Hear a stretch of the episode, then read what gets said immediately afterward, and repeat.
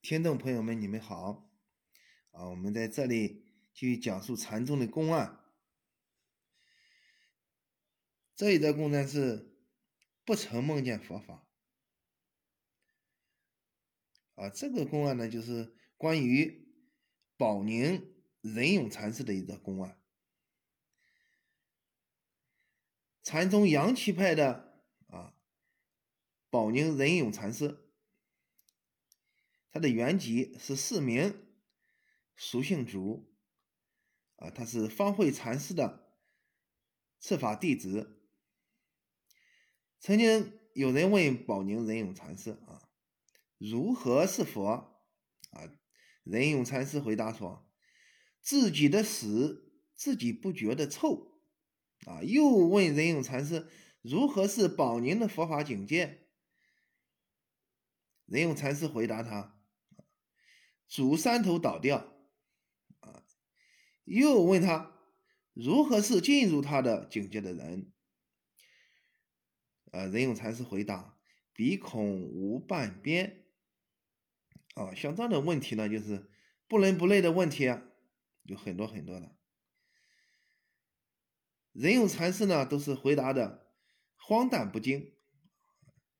但是根据禅宗的学人呢啊研究来来看呢，就是实际上仁勇禅师呢是在点悟学人，不能执着向外啊，向外寻求佛法。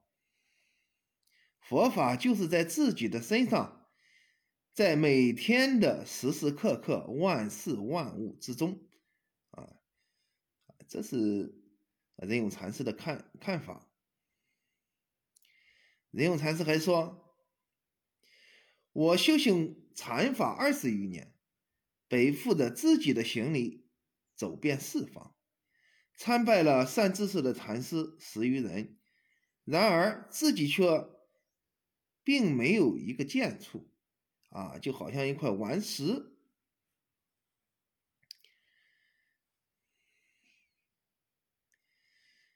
啊，仁勇禅师还说啊，有一次啊，啊这个凡世的夜风吹到了江宁府啊，我呢被人推向了十字路头。住在这个寺院做寺院的周范族人接待南北，身不由己，随分啊，有言有处，周猪贩猪，只是用来熬熬时日。若是佛法呢啊，若是佛法不曾梦见啊。可见这个仁勇禅师呢，就是在修行上呢，就是非常的坦诚的一个人。所以说呢，啊，也是修成了正果。你看他怎么说的呢？就是说，别人所求的佛法，他连梦都没有梦到，他不执着在这个问题上，啊，就是生活中有言有处，周足饭足啊，这就是佛法。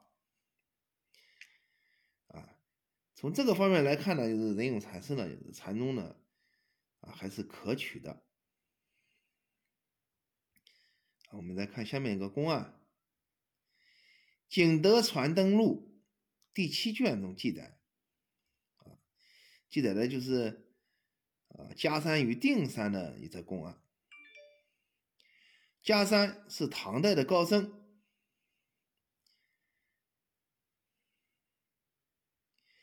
啊，有一首集子上呢是他写的啊，猿报子规青藏岭，鸟衔花落碧岩泉。啊，然而在嘉山主持参禅啊，悟出了禅茶一味啊，就是这个人悟出的。定山神隐禅师啊，是禅五家七派中维养宗的传人啊。公案开始了。有一天，嘉山与定山一路边走边说啊，定山说，生死中无佛，即非生死。嘉山说，生死中有佛，即不迷生死。啊，两个人说的话。二人上山参拜法常禅师啊，嘉山就说出啊两个人的观点，问禅师，不知我俩的看法，哪个比较亲近禅旨？啊，法常禅师回答，他是这样回答的：一亲一疏。啊，家禅问哪个亲？法常说：暂且去吧，明天来。第二天的时候，假山赶紧上山，又问法常禅师。法常禅师又说：亲者不问，问者不亲。啊啊！假山禅师听后呢，惭愧难当。假山住持寺院啊，以后曾经又说过，当时失一只眼。这个问题呢，禅宗里面呢，就是贵情不附物，不立一法，不废一法。法常禅师跟那个家山呢，就是啊一问一答啊，精妙绝伦。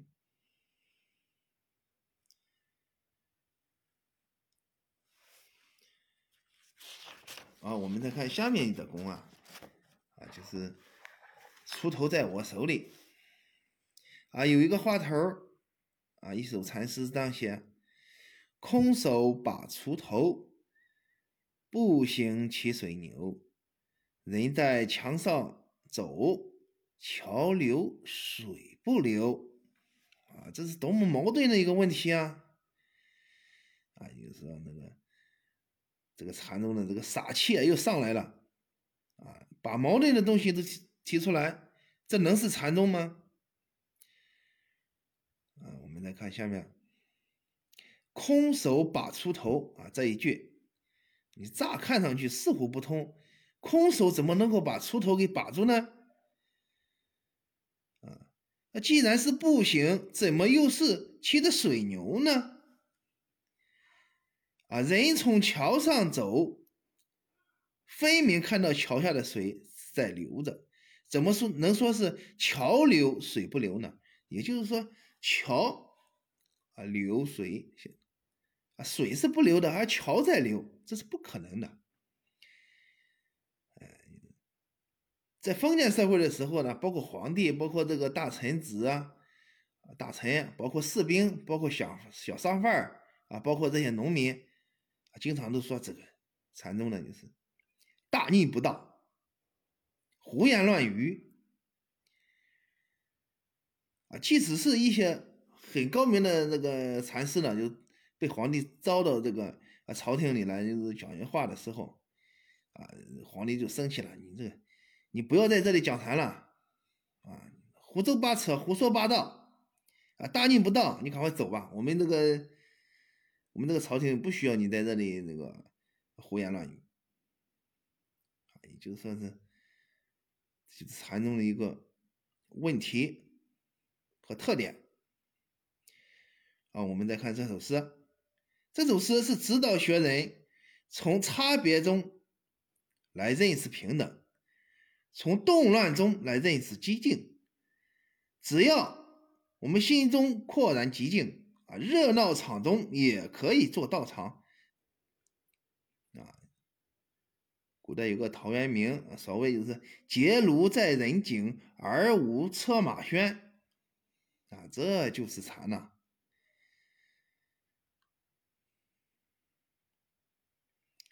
我们再次谈论这个禅宗问题，后人总结了，就是说，呃、啊，禅宗的语言公啊，不可回避。遇到一些逻辑的悖论啊，就是矛盾像矛盾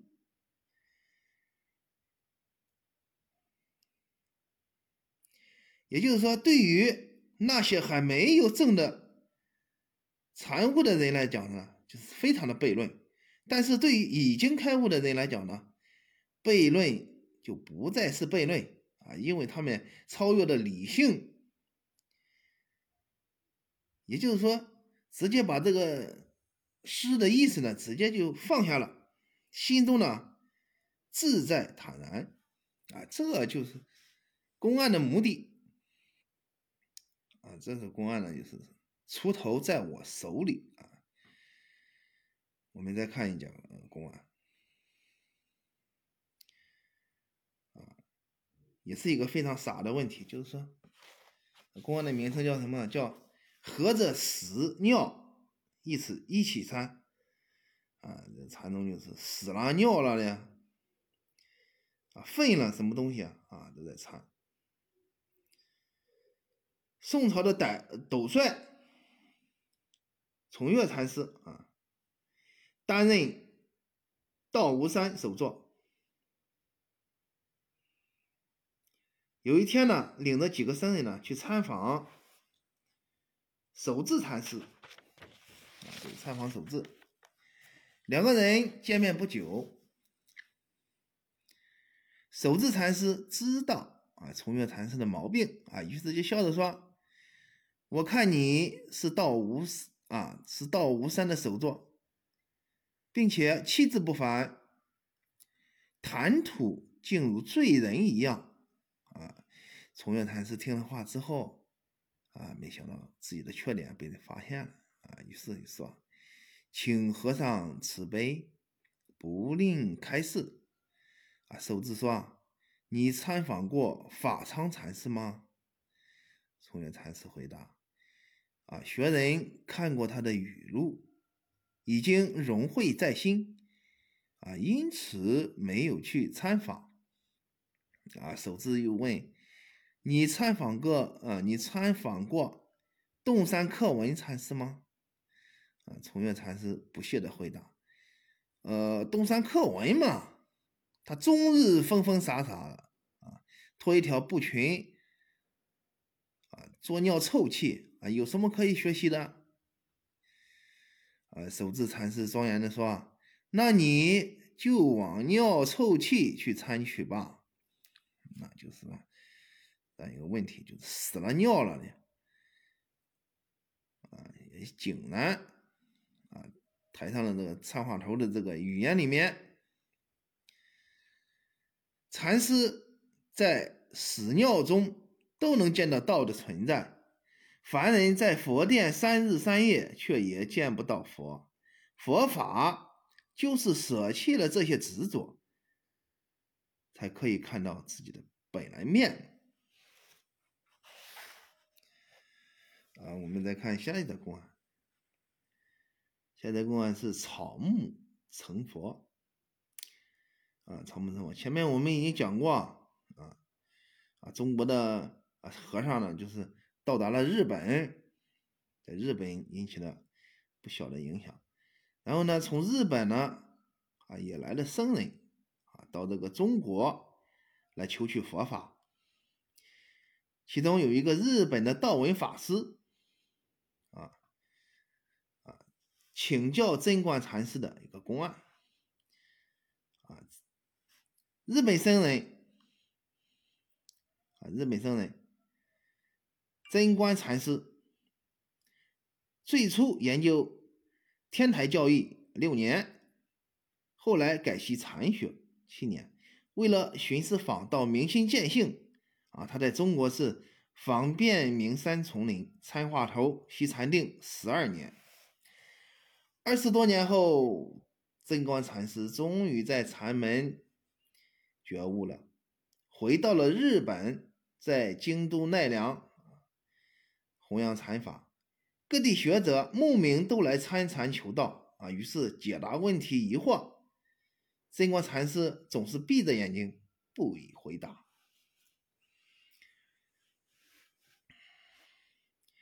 啊，一天，有位研究天台教义三十余年的道文法师前来询问自己的疑惑。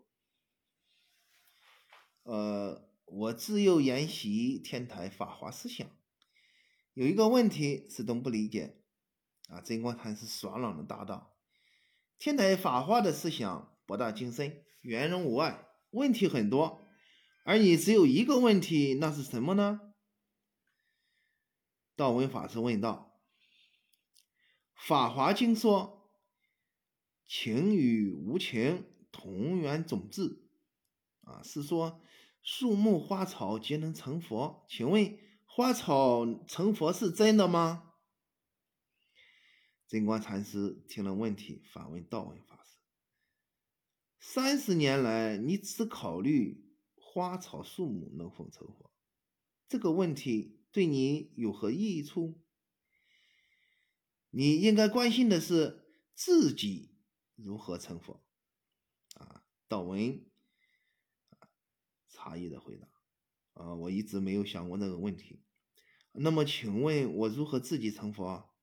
啊，贞观回答说：你说只有一个问题问我，至于第二个问题就要你自己去解决了。啊，就是草木成佛的一个公案，就是说自己身上本来具备的，啊，只要放下执着自己的发现就可以了。啊，我们再看下面的公案。啊，蛤蟆与老茄，啊，这也是禅宗的一个特点，啊，大逆不道，就是在这个佛的圣殿里面提出了蛤蟆，啊，与这个老茄的问题。这个公案简单。从前有一位持戒僧，一生坚守戒律，信向佛法。有一天夜里在野外行走，突然踏到了一个东西，听到了破裂的声音。这个和尚心里就想了，莫非是踏到了一只怀孕的河河马吗？啊，心中有一点惊诧和悔恨。晚上打坐的时候，他仿佛看见一群蛤蟆向他讨命。啊，就是不能安稳了。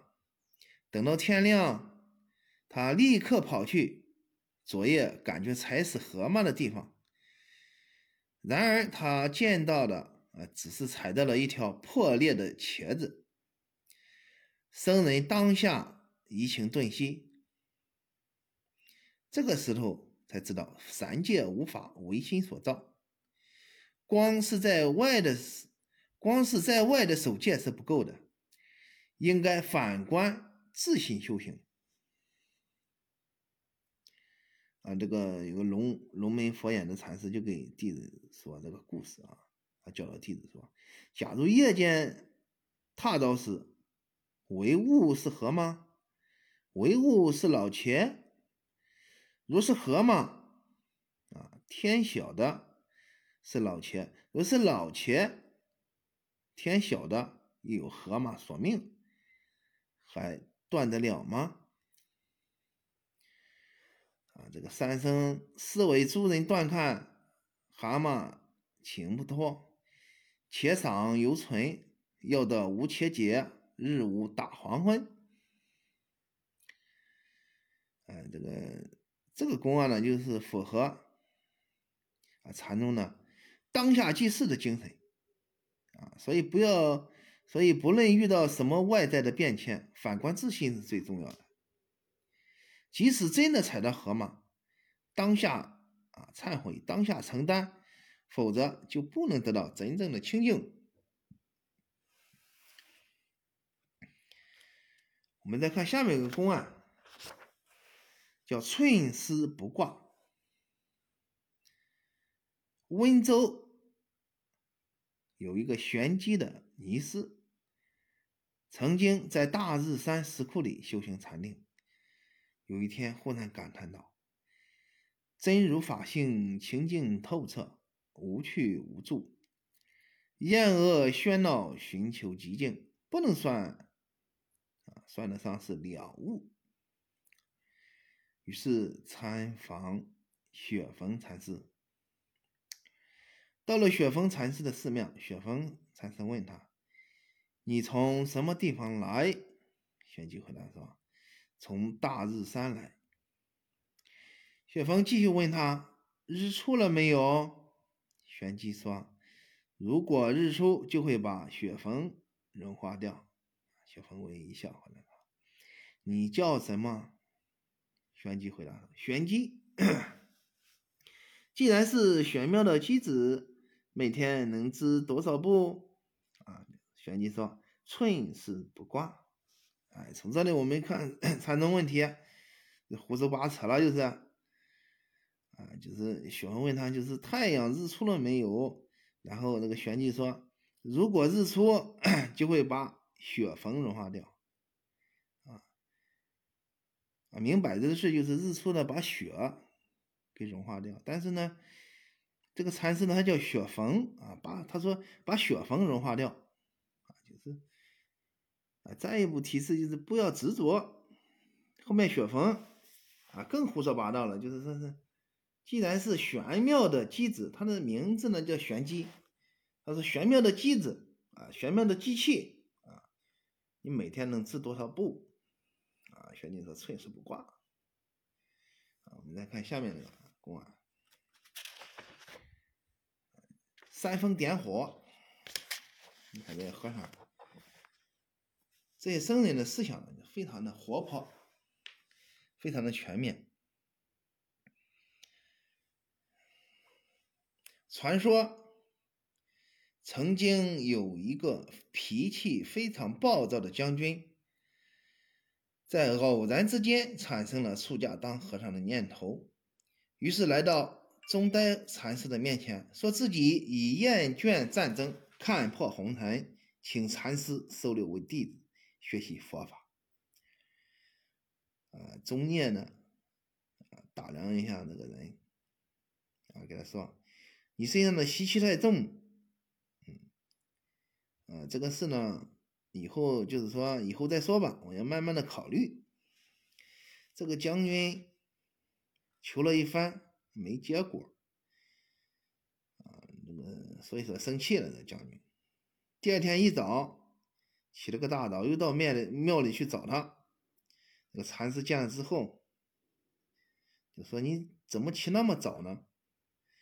啊，将军回答说：“为除心头火。”起早李世尊。呃，禅师接着又说啊，对上了诗了啊，起得那么早不怕七偷人。将军发怒了，你这个老逆物说话太伤人，轻轻一摇扇啊，性火又燃烧啊，如此暴虐气怎算放得下？就是说对对诗啊。这诗的意思就是明白，就是一个事业煽风点火。我们从头再看一下这煽风点火的对的机啊。啊，唯除心头火，起早李世尊。啊，第二就是别人回答了，起得那么早不怕气偷人。啊，将军生气了，人说。你这个老逆物说话太伤人。呃，禅师最后一句说了啊，轻轻一摇扇，性火又燃烧，如此暴躁气怎算放得下啊？这这个公案呢是不错的公案，就是煽风点火，看破红尘了，就是。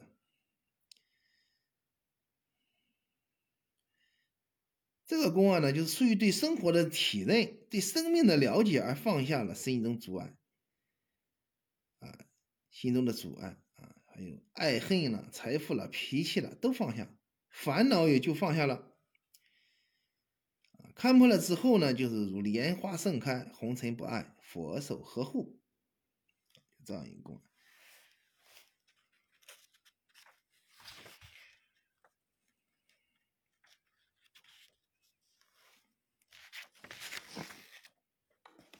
啊，下面呢，我们看那个禅宗里面著名的公案，叫野狐禅，嗯，就是狐狸精的事儿。啊，这个公案呢，也是佛教的神话传说。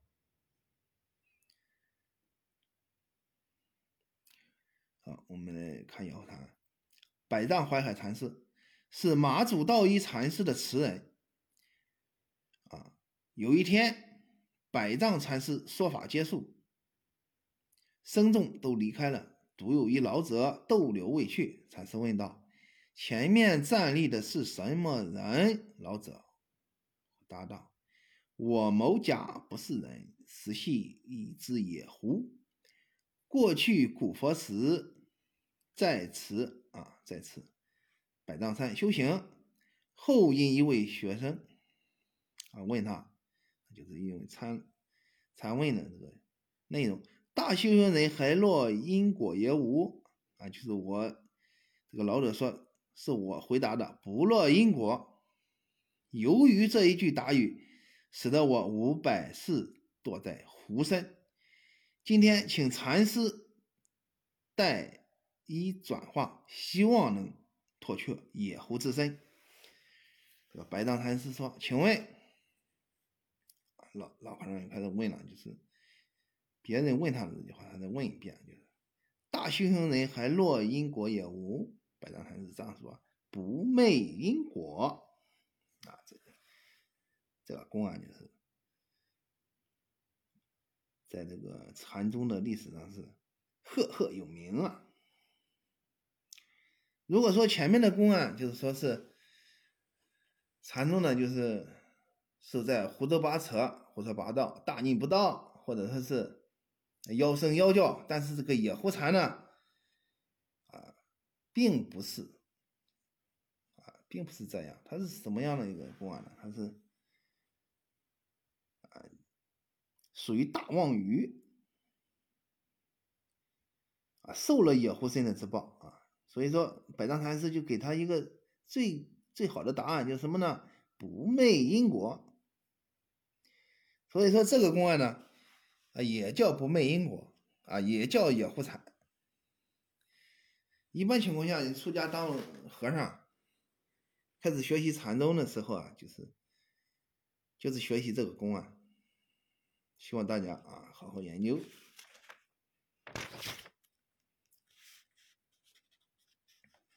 啊，我们再看那个。还有一个文化气息比较浓的一个公案，叫一德一失。五德慧远记载这样一个记载的啊，叫南泉禅师。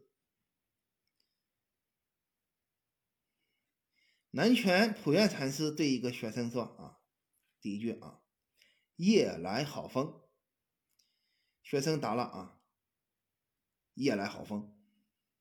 南泉又说，吹折门前一棵松。学生就说，吹折门前一棵松。呃，这时候旁边还有一个侍者啊，就是说夜来好风。侍者立刻问是什么风，南泉又说吹折门前一棵松。侍者还是没有明白是什么松，又问了是什么松。南泉普愿禅师最后感慨地说，一得一失。呃，这个就是这个五德慧远上记载的那个问题，一德一失啊，总体来是这样一个内容：夜来好风，吹折门前一棵松。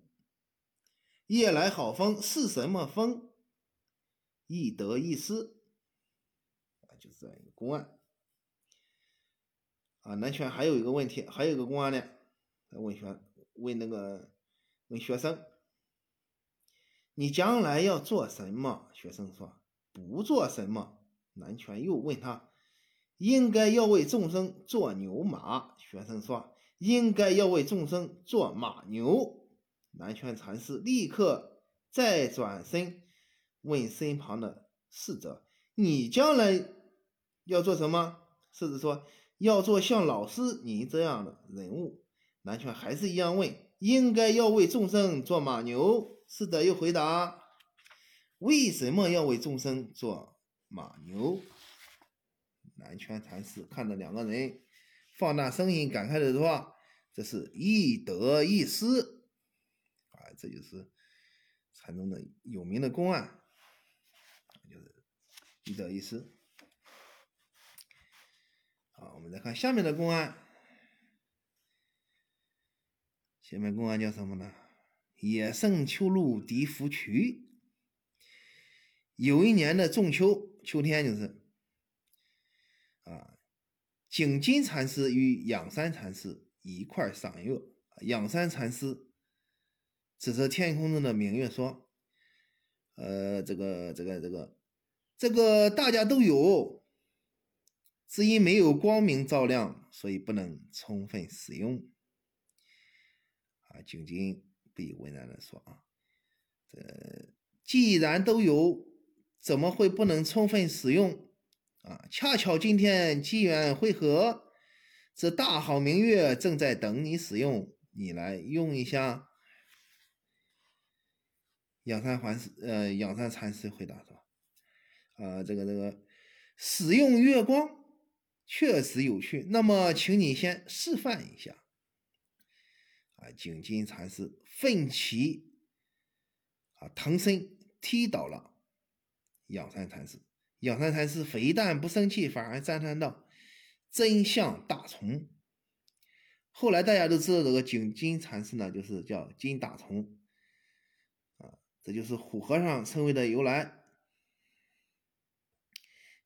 景金禅师替仰山的意思就是说，啊、呃，你就是月光，月光就是你，踢你一脚就是用月光，意思是在禅月交汇之下，你还要你多言吗？嗯，就这样一个《野胜秋录笛福曲》啊。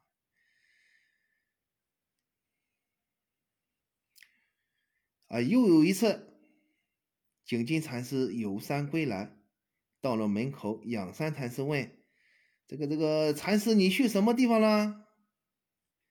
景金禅师回答说：“游览群山。”仰山禅师又问他：“这个这个游览什么山？”景金禅师回答说：“始随芳草去，又逐落花回。”仰山禅师赞叹到这个这个大势春意。景金禅师说：“野胜秋录笛福曲。”啊，这个公案非常的圆满啊，就是说明了就是禅人来去顺于自然，合法合乎法性。你说是春意，难道秋心不好吗？啊，这就是禅者明乎一切法，用乎一切法。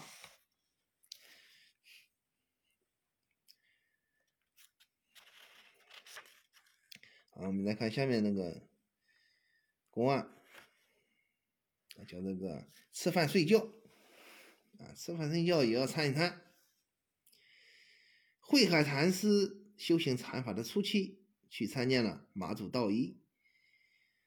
马祖说啊，这个这个我没有任何东西有什么佛法可求，自家的宝贝都不顾惜，却跑出来乱求。大祖问：“自家的宝贝是什么？”马祖说：“这个这个，你现在问我的东西就是你的宝贝。本来一切都有，什么也不欠缺，还向外寻求什么？”啊，慧海呢听后顿悟了，原来佛法就是在自己的心性之中啊，这是求不来的。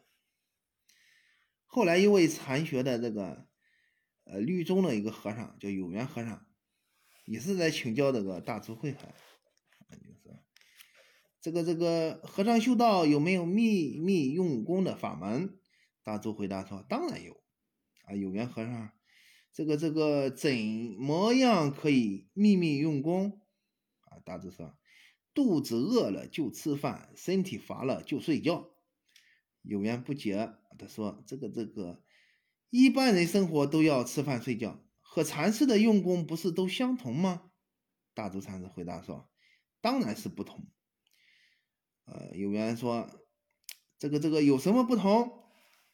大足禅师告诉他：“一般人吃饭时百般挑剔，挑肥拣瘦；睡觉时胡思乱想，千般计较。”大足禅师解释了一般人都不明白的生活禅的真实，并不是生活中什么都不做就可以体会禅意的，而是渐渐放下生活中的种种执着。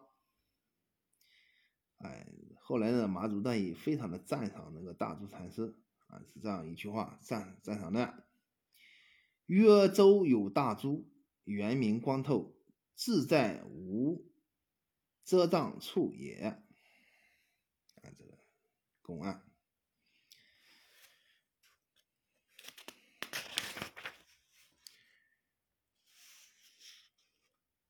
我们再看那个禅师卖油蚕丝漫游，蚕丝漫游是古尊宿雨录里面的一则公案啊。传说有一次，赵州禅师到安徽的桐城县游历，与宿州头子山的大同禅师在途中相遇。崇念禅师看到他便问道：“这个这个，你是头子山的院主吗？”